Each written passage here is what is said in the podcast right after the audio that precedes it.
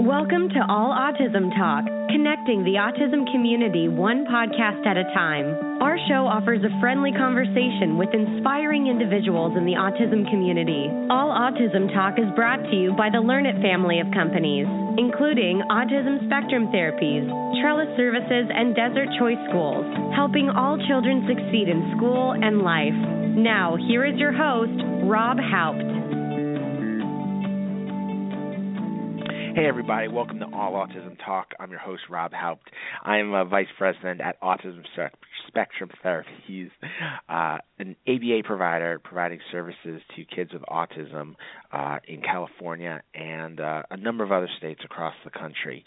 I'm also a BCBA and a board-certified behavior analyst for about 8 years now. And, you know, that really, I think, has impacted my perspective, and it's on shows like today when I really kind of like to be able to kind of have that ABA background as I talk to our guests and talk about experiences, because you know the more people, as we're going to speak to today, people on the spectrum who are kind of giving those experience, giving those backgrounds, it's kind of nice to have that counterbalance. I like hearing, you know, these stories of this is what we did, and specifically stories that are not based in ABA, where ABA was not something being done, but you can hear the concepts, the theory, you know, without even this person knowing it, and that cool concept that I think is something about ABA. To them, it was just this makes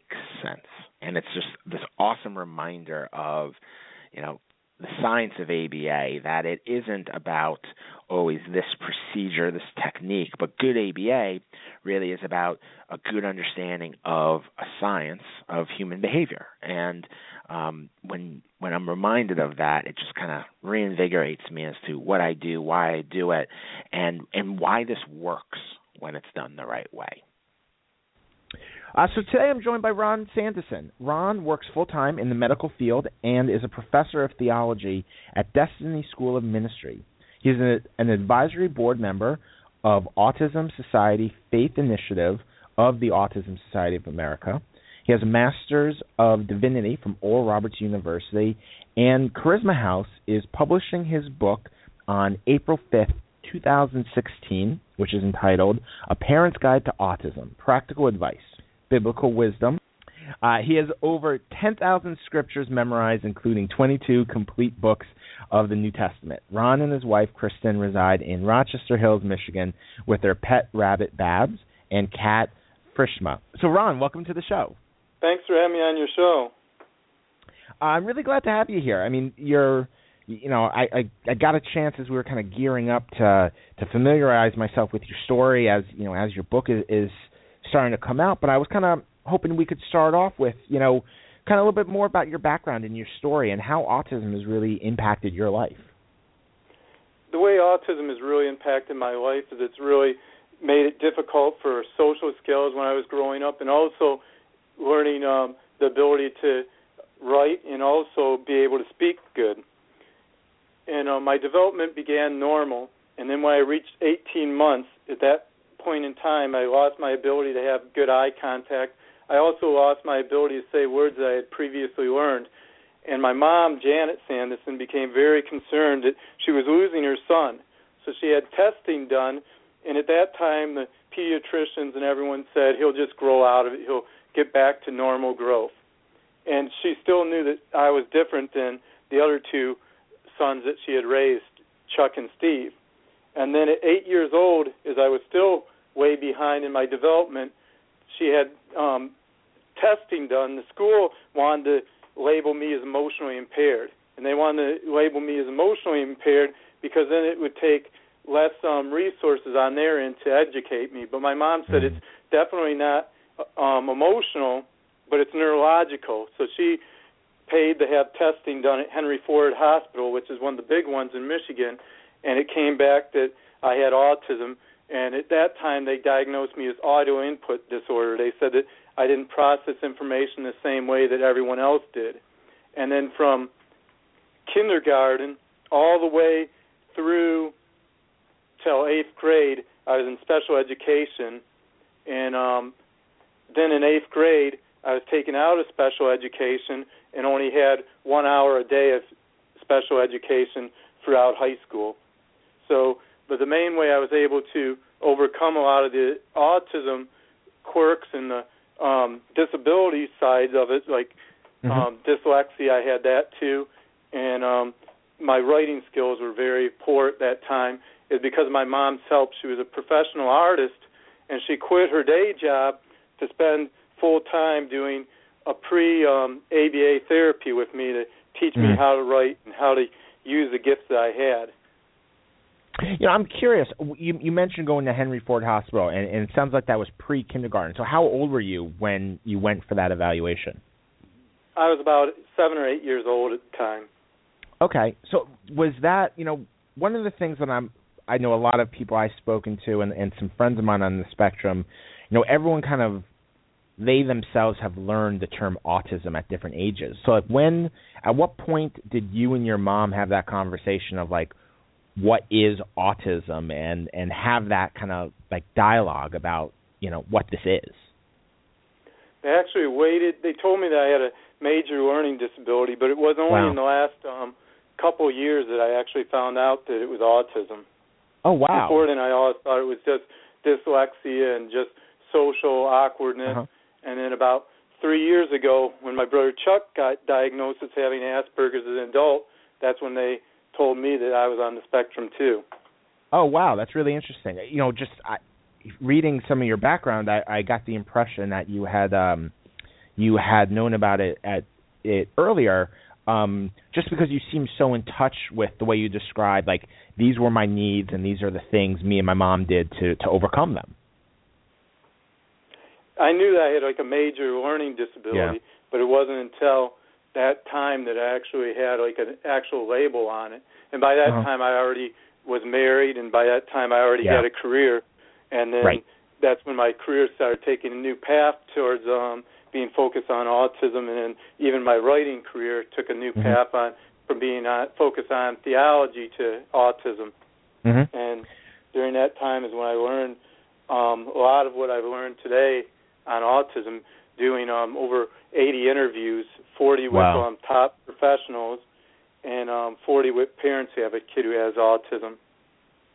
You know, I know you mentioned your mom, and you know, from what I read, it sounds like your mom was like this huge champion for you, and really, as you said, like really taught you some empowerment. You know, can you share some of the things your mom did to really empower you and help you know, establish the strength to overcome these different disabilities? One of the things she did is she took my special interest. My special interest as a child was a prairie dog, and everywhere I went, I'd carry prairie pup. And she got me prairie pup when I was in kindergarten at an Arts and Apples fair. And I like to joke is that in the 70s and 80s, most kids, their toys were G.I. Joe or He-Man or Transformers, more than CI, or even a Teddy Ruxpin before he became an addict Teddy. But mine was a prairie dog, and it was very unique. And my mom would sit down with me, and she'd draw prairie pup doing different social activities, and she'd have me tell her stories about prairie pup, and then she'd write down those stories. And since I learn everything by visual, I'm a visual learner, that's how I've been able to memorize 10,000 scriptures, but phonetically I can't learn anything. When I was a little kid, they said I spoke Norwegian because my speech was so different and awkward compared to everyone else. But through her drawing prairie pup and cheddar and the other animals, I was able to learn through that. And then in 4th grade, I entered the Detroit Edison drawing contest, and I drew prairie pup and won the contest for all of Oakland County, and got to meet Isaiah Thomas, the Hall of Famer from the Detroit Pistons.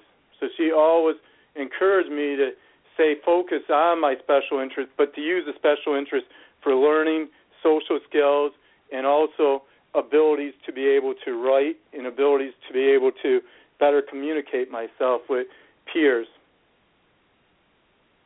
You know, one of the things I was curious about with prairie pup was, you know, you mentioned it. You know, and I'm a kid of, you know, you mentioned all the toys I had growing up. You know, Transformers and He-Man and all this stuff.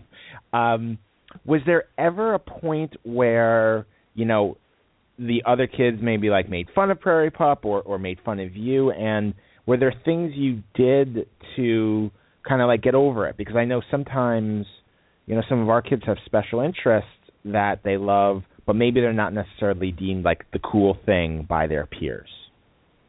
Yeah, in third grade, a kid handcuffed me to the play equipment and then kidnapped Prairie Pup. Oh, my God. He was the first Amber Alert for a prairie dog. I always joke it's a good thing that my special interest wasn't a honey badger. That guy would have something else coming because a honey badger doesn't put up with. But being a prairie dog, he was easily kidnapped. And then an elderly, older lady, Miss June, rescued me and rescued Prairie Pup. But one of the ways that my mom kept Prairie Pup to be cool, where most people think a worn-out animal wouldn't look too cool, is the girls in my class would all make outfits for Prairie Pup. So whenever we had a special event, like when the school went to a one-room schoolhouse, Prairie Pup had an old outfit on. And then when they had Halloween, every Halloween, Prairie would have some cool outfit on. So my mom used Prairie Pup to gain other people's interest in prairie dogs. And I learned everything about a prairie dog, that they make 18 miles of tunnels. And if their tunnels were dug any different than they're dug, they'd suffocate in them. But they have secret compartments so they can get away from the rattlesnakes and get away from the ferret bad guys who come to steal their food. So I was able to use that knowledge to impress other kids. And also I had a great memory ability, and people were always thrown back by my memory ability. Oh, what was it like? Were there specific types of things that, you know, like I guess trivia or things they would ask you to like recall? When you know, tell us more about that. I think that's kind of cool. I was able to just memorize vast amount of information, like on the prairie dog, and then even like baseball. I'd be able to tell you. Back then, that was one of my interests too. I'd be able to tell you the batting averages, all the players, all the different statistics of them, all the different interesting facts on baseball players. Like George Brett is the only person to win 3 batting titles in 3 different decades, and just different facts like that that most people would not necessarily know, but would be just kind of find interesting. Yeah. And, someone has so much knowledge as a little kid. And as the saying goes, most kids with autism relate better with grown-ups than with children. That's how I was, too, is that grown-ups were always thrown back by my vast knowledge of different subjects like theology or baseball and sports. So you mentioned sports, and I'm glad you mentioned this interest in baseball because I know that track and field became a big part of your life as you got older and you went to high school. And so I'm, you know, sports is, you know, I think about my childhood, and that was a huge part of my life, and it was a big part of how I connected with my peers. Did you find things change when you started to get more into sports and perform at that higher level in high school? Yeah, with me, that was when I developed a lot of great social skills. Up to that point in time, I was bullied ruthlessly as a kid because I had sensory issues. If someone used bleach, a week after they used bleach, I could still smell it. If someone used nail polish, I could smell that nail polish for days after it being used, and people would pick on me. I say that most people are like a water bottle. You take a water bottle, you shake it up, nothing really happens, not much fizz. But with me neurologically, I'm like a Mountain Dew. You take the Mountain Dew, you start shaking it up, you start throwing it up in the air, then if someone opens it up, they did the dew. And that's how I was neurologically. My meltdowns made me more like Mountain Dew, where it has that fizz to it and can explode, where most people are like bottled water, where things might get them upset, but you can still open it up, still drink it, and not be afraid of it going off in your face. And kids would really pick on me to get a reaction, and that's what boys feed on. And then coming into sixth grade, that's when Prairie Pup was expelled from the public school systems. I like to say in my presentations, he was the first prairie dog who got expelled from the public school system. And then during sixth grade, I had a new special interest. It was baseball. I lived and breathed baseball, and my whole desire then was to be a professional baseball player. And coming into eighth grade, I was the second best baseball player trying out for the team, and I knew for sure I was going to be on that baseball team. And then came the day of tryouts, and I tried out, was the second best player trying out, and then they posted who made the team. And when I looked on the tryout sheet, my name wasn't on it. I started crying. The coach came over to me, put his hand on my shoulder, and he said, "Son, what you don't realize is you're a great baseball player, but you're the fastest runner in the school. If you run track, you're going to get full ride someday to a good school and be able to run track. If you play baseball, you'll be good, but you may not get a scholarship for college and help pay for it like you can with track and cross country." So in eighth grade, I began running track and cross country. I set 3 school records for the long jump, also for mid-distance, a mile, and also a half mile. And then coming into my freshman year of high school, I kind of drifted away. I still ran track, but I wasn't having that great season. And then coming in my junior year, I became just totally passionate about track and also about wanting to someday be a minister. And during that time in my life, I became hyper-focused on track, and my relay team ran the 12th fastest time in the state of Michigan for the 3200 relay. And on the way back from our track meet, Nate Clay, who later on would run the mile for the University of Minnesota under 4 minutes and win the Big Ten, he looked at our track coach, Bud, and said, "Next year we'd be the fastest 3200 relay in the state, but we won't have Ron on our track team." And right then I heard a voice in my heart that said, "You're going to run on the track team next year." And I knew it was the voice of God, I believed at the time, and I still do believe. And the reason they said that I wouldn't be able to run on the track team next year is that Michigan High School Athletic Association, the MHSAA, has an age limit, and in kindergarten I was held back. So I was 19 years old coming in my senior year. And the coaches told me, "There's no way you're going to run on the track team next year." In the last 20 years in the United States, no one has been able to compete past the age limit. And I just said, "I know I'm going to run. I don't know how." And time went by, and it looked hopeless. And I came back from a 5-mile run, and when I got the newspaper, there on the front page of the Detroit Free Press was a young man named Craig Stanley. He was born in May 1975, the same year I was born. He was a track and cross-country runner, which I was, and the MHSAA told his family, too, they weren't going to let him compete. And my parents met with his parents. We had already called countless lawyers, and every one of them said it would cost about $40,000 to an Americans with Disabilities lawsuit, which neither of our families could afford. And I looked at Craig, and I said, "I don't know how, but next year you and I are going to run on that track team. I know it's going to happen." And during this period of time in my life, I felt a call to get water baptized again. I was Presbyterian, where you're baptized as an infant. And interesting enough, when I was an infant and was water baptized at 9 months, I said my first word, which was "mommy." And I knew then that I had to get re-water baptized. And the day I got water baptized, the minister who was my brother Chuck's pastor, but my brother Chuck was an associate pastor at the church, he looked at me when I came out of the water, and he said, "I got a word for you. Joel 2:25, I repaid the years of the locust eaten, the great locust, the young locust, the other locust, the locust swarmed, my great army son among you." And he said, "Something happened in your life that were like locusts that have taken away from your life, and today some special blessing is going to happen in your life for your obedience." And when I got home, I looked at the answering machine. It was before the days of cell phone, and it was blinking red. And when I pressed the red button, and it was a Sunday too, interesting enough, when I pressed the button, it was a young lawyer named Rick Landel, and he said, "I want to take your case pro bono." My parents had called all the lawyers. They said it'd be $40,000 or more for a case, and he was going to take it pro bono.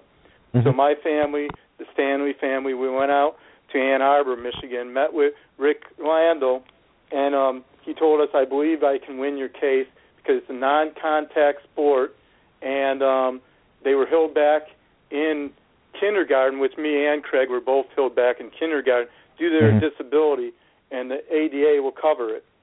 And when I walked out to the car, Rick Landel walked with me, and he looked at me, and And I never told him that my sport was baseball, and that baseball was my special interest from 6th grade all the way to 8th grade when I started running track. And he looked at me and he said, "It's a good thing your sport's not baseball." And I remember I turned white because I was thinking, why? How did he know about baseball and all the things I went through? Mm-hmm. And he said, because if your sport was baseball, in Kentucky, a kid sued to play baseball, and it was determined it was a contact sport. And he said, you'd be sitting on the bench this coming year if your sport was baseball because it's contact. But since track is a non-contact sport, I believe I can win this case. And right then I knew there was something special, or a special call for that track season. And we ended up running on a track team. My relay team finished second in the state of Michigan time-wise. We ran the second fastest time out of 182 teams, and I got full ride to Rochester College, which was in Michigan Christian College, to run track and cross-country. And it was during this time that my special interest changed again. So it went from prairie dogs to baseball to track and field, then it went to theology and memorizing the Bible. Mm-hmm.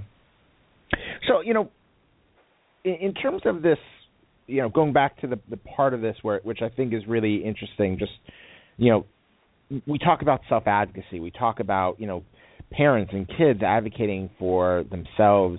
You know, taking it to the level that you did to run track is pretty intense. And I'm just curious, you know, are there things from that experience that you've kind of drawn from later on in life, you know, whether it be, you know, advocating for yourself or for others in college, as an adult, as part of the Autism Society? You know, how has that experience helped you? Actually, in writing my book, I have a whole chapter called The Power of Advocacy, and I talk about my case. I also talk about with putting together your kids' IEP, and being able to advocate for that. And while I was writing my book, I actually had an experience where I had to advocate. I was interviewing a world-renowned autism expert from the medical field from Colorado, and it took me a month to set up the interview. I kept going back with his secretary, setting up the time, and it was a phone interview I had with him. I had all my questions ready, and about 10 minutes before the phone interview, all of a sudden I hear this cranking noise, and I go outside my door of my apartment, and they're chiseling off every one of the doors, the siding on the doors. And I looked at them and they said, I have autism, I have sensory issues, and with this noise I'm not going to be able to have the interview I have with this world-renowned doctor out of Colorado. And they looked at me and they laughed, and they said the name of the owner of the apartment. He said, he doesn't make money by us sitting around doing nothing. And I said, what's his number so I can call him? They looked at me and laughed and said, good luck with getting him to have you stop. So I called the office of our apartment. I got the number to his assistant, or the person who works right under him. And when I talked to her, she said, good luck with them stopping. They're not going to stop. I don't care if you have sensory issues, and the American Disability would say that we have to accommodate for you. And I said to her, I said, do you have an iPhone? She said, yes. I said, you Google right now Sanderson versus the MHSAA. I said, next time you Google that, you're going to see Sanderson. I used the name of the owner of that company. I said, you're going to see his name.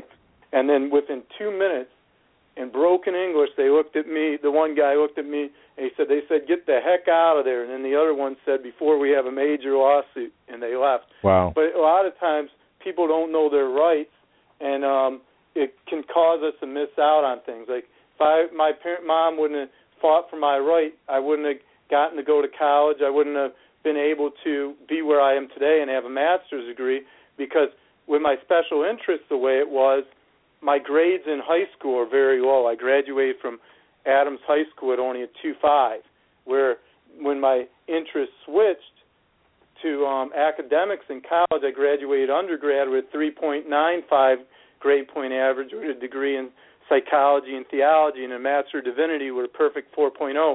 But if it wasn't for that case and being able to run track and be able to get that scholarship, those other gifts would have laid dormant.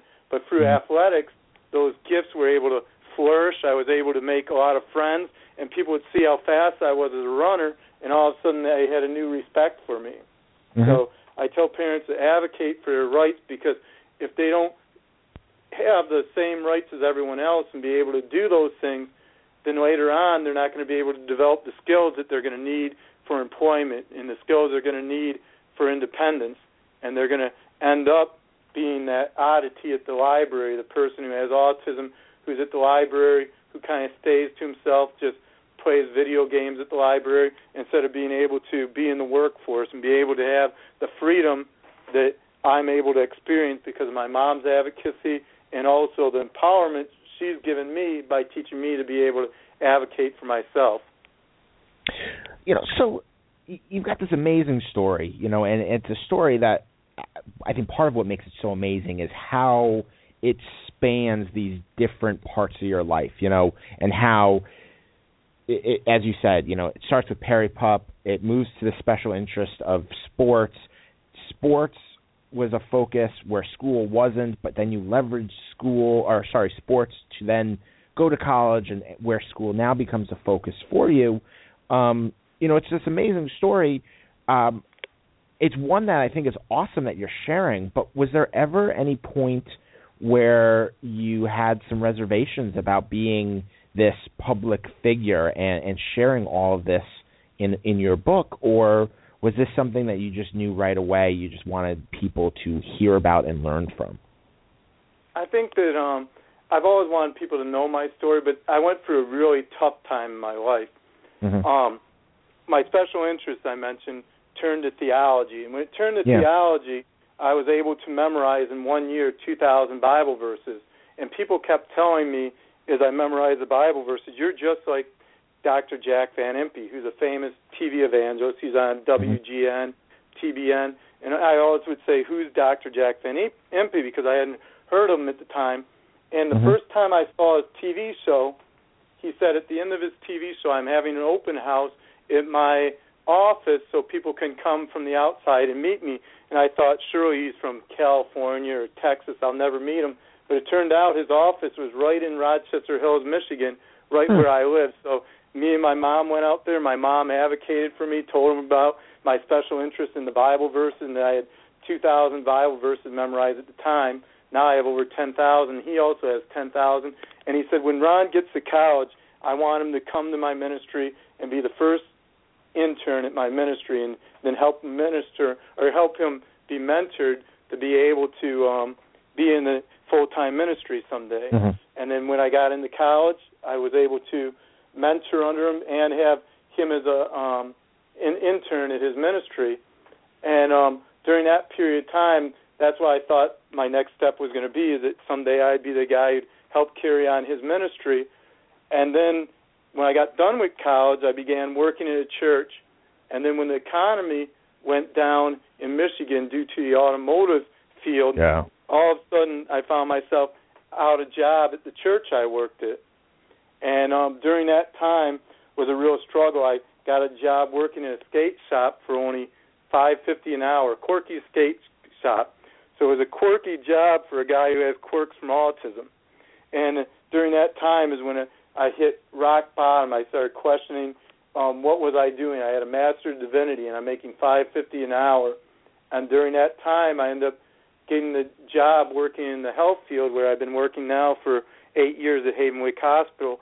And it was during this time, too, that I actually started working with people with autism, and I started to realize I had these quirks. I had the same things these people with autism had who I was working with, and that's when I started questioning if I had autism and that was what my learning disability was, audio input at that time. And then that's when my parents were the ones who told me that, confirmed that, yes, I did have autism, like my brother Chuck has Asperger's. When they confirmed that for you, I mean, was that a relief? Was that something that like actually made this a little bit easier, or was that something that took some time for you to really come to grips with? It was a relief because then all of a sudden I realized that I'm not different, but I'm different, but I'm not less. Like Temple Grandin says, I'm different but not less, because I realized now it all made sense, the different quirky things I've done in life. Now I'll give a funny story of, because people always ask, what's some quirks that you have?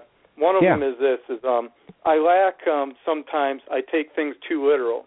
So the year was 1996. I was working at a car wash. I was a freshman in college, and it was during the summertime, so I was working at the car wash during the summer to pay for half spending money. And as I'm driving to work, 97.1 The Ticket, they're saying on the radio, Wayne Fontes is about to get fired. He has one of the best running backs all time in Barry Sanders. He has one of the best wide receivers in Herman Moore. And he has an unbelievable quarterback in Scott Mitchell. And they didn't make the playoffs this year, so they're going to let him go. And I keep hearing this on the radio every day for like a week.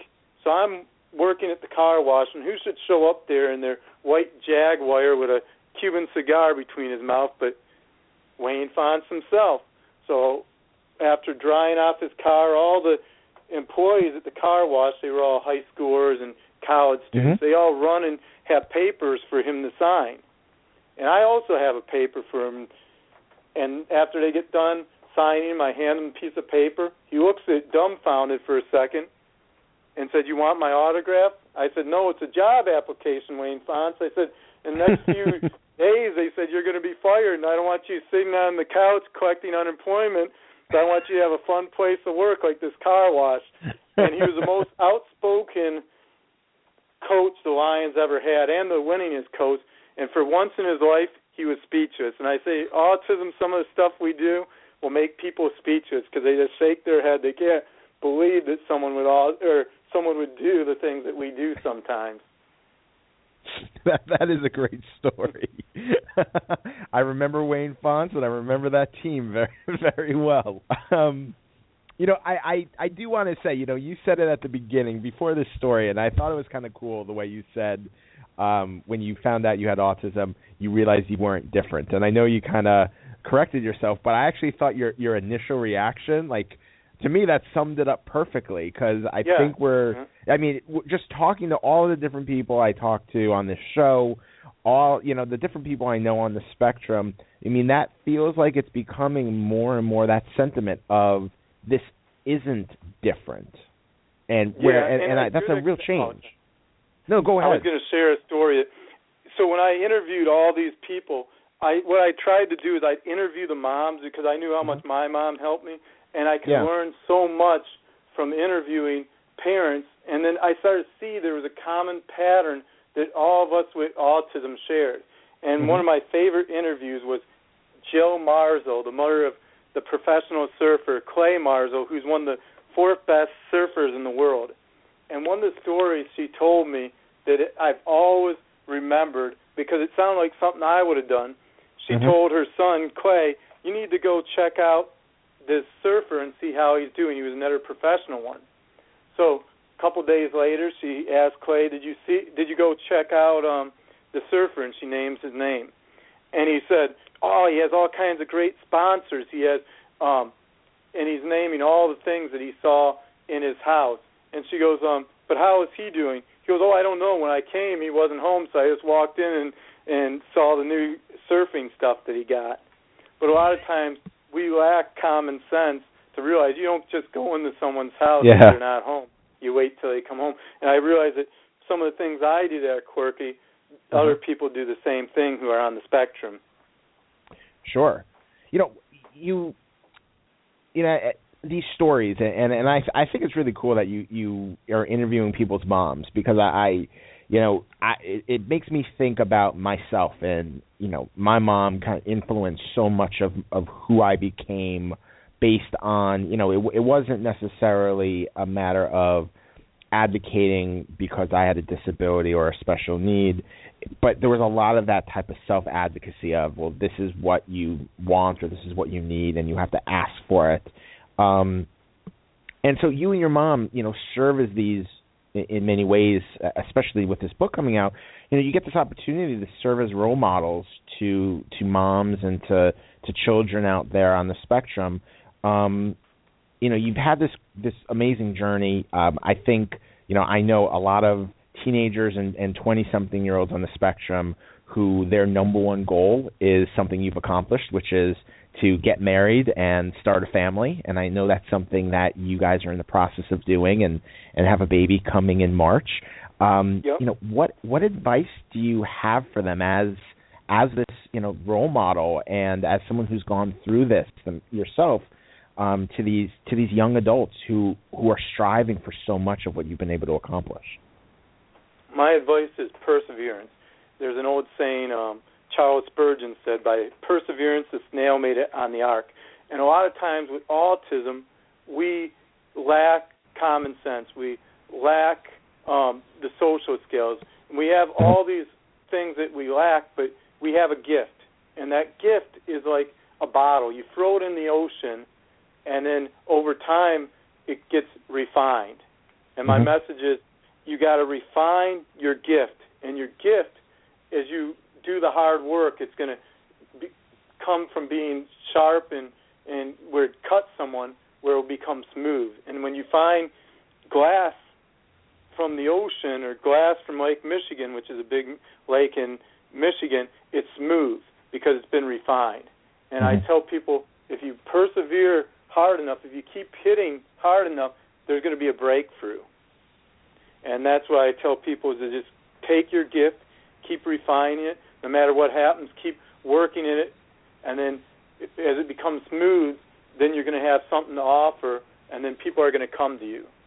There's my mom, one of her favorite verses was Proverbs 22:29. Do you see a man skilled in his labors? He was served before kings and not obscure men. And she knew that I had this gift, and she knew that she refined it, if she got it smoothed, if she got it to a place where it could be used, that I'd be able to stand before kings and stand before important people and be able to use my gift.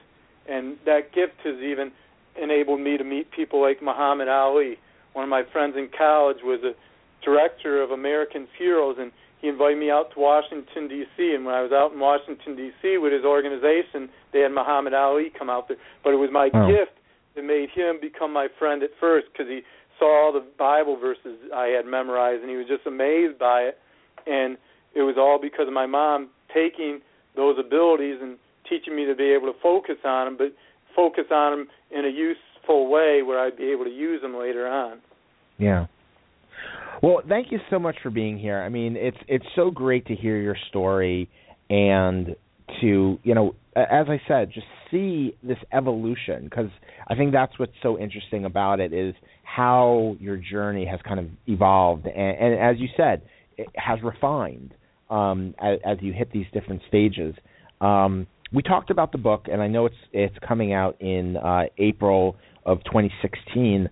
But you also have a website, and I know you love hearing from people and providing this mentorship.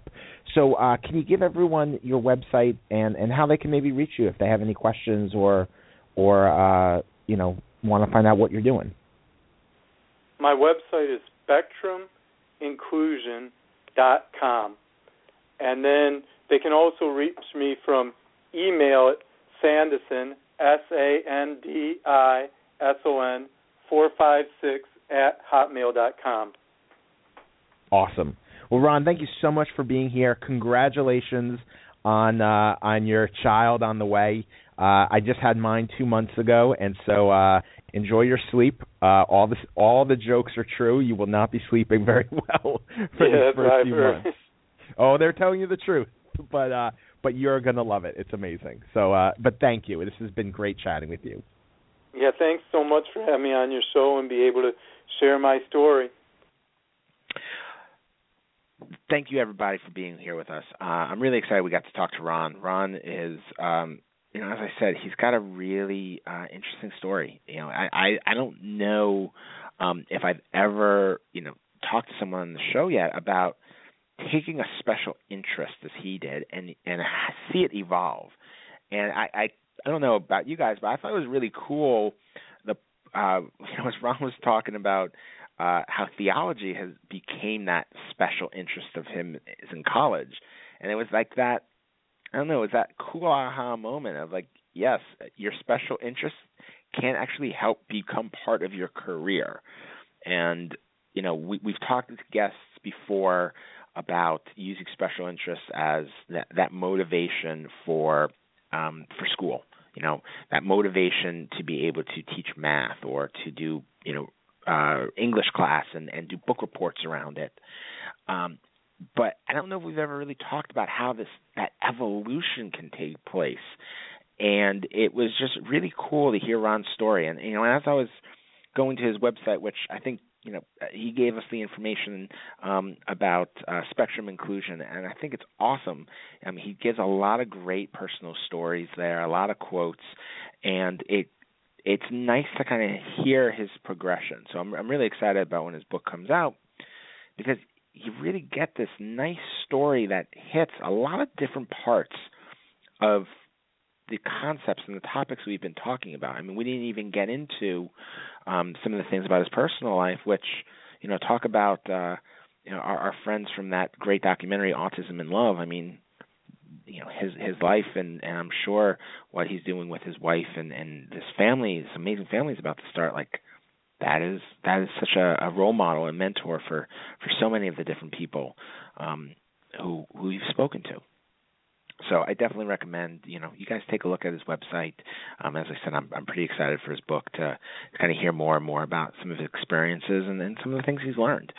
As always, questions, comments, thoughts, let us know. More info at autismtherapies.com, or the Autism Spectrum Therapies Facebook page is a great place to reach us and let us know what's going on with you, or ask us if there's any questions you have. As always, take care of yourselves, have a great week, and we'll talk to you next time. Bye-bye. We hope you have enjoyed today's episode of All Autism Talk. For additional information and resources about autism, visit www.learnitsystems.org/family. Know an inspiring group or individual we should talk to? We would love to hear more from you at moreinfo@autismtherapies.com. Want to hear more? Listen to previous episodes at www.allautismtalk.com. All Autism Talk, connecting the autism community one podcast at a time.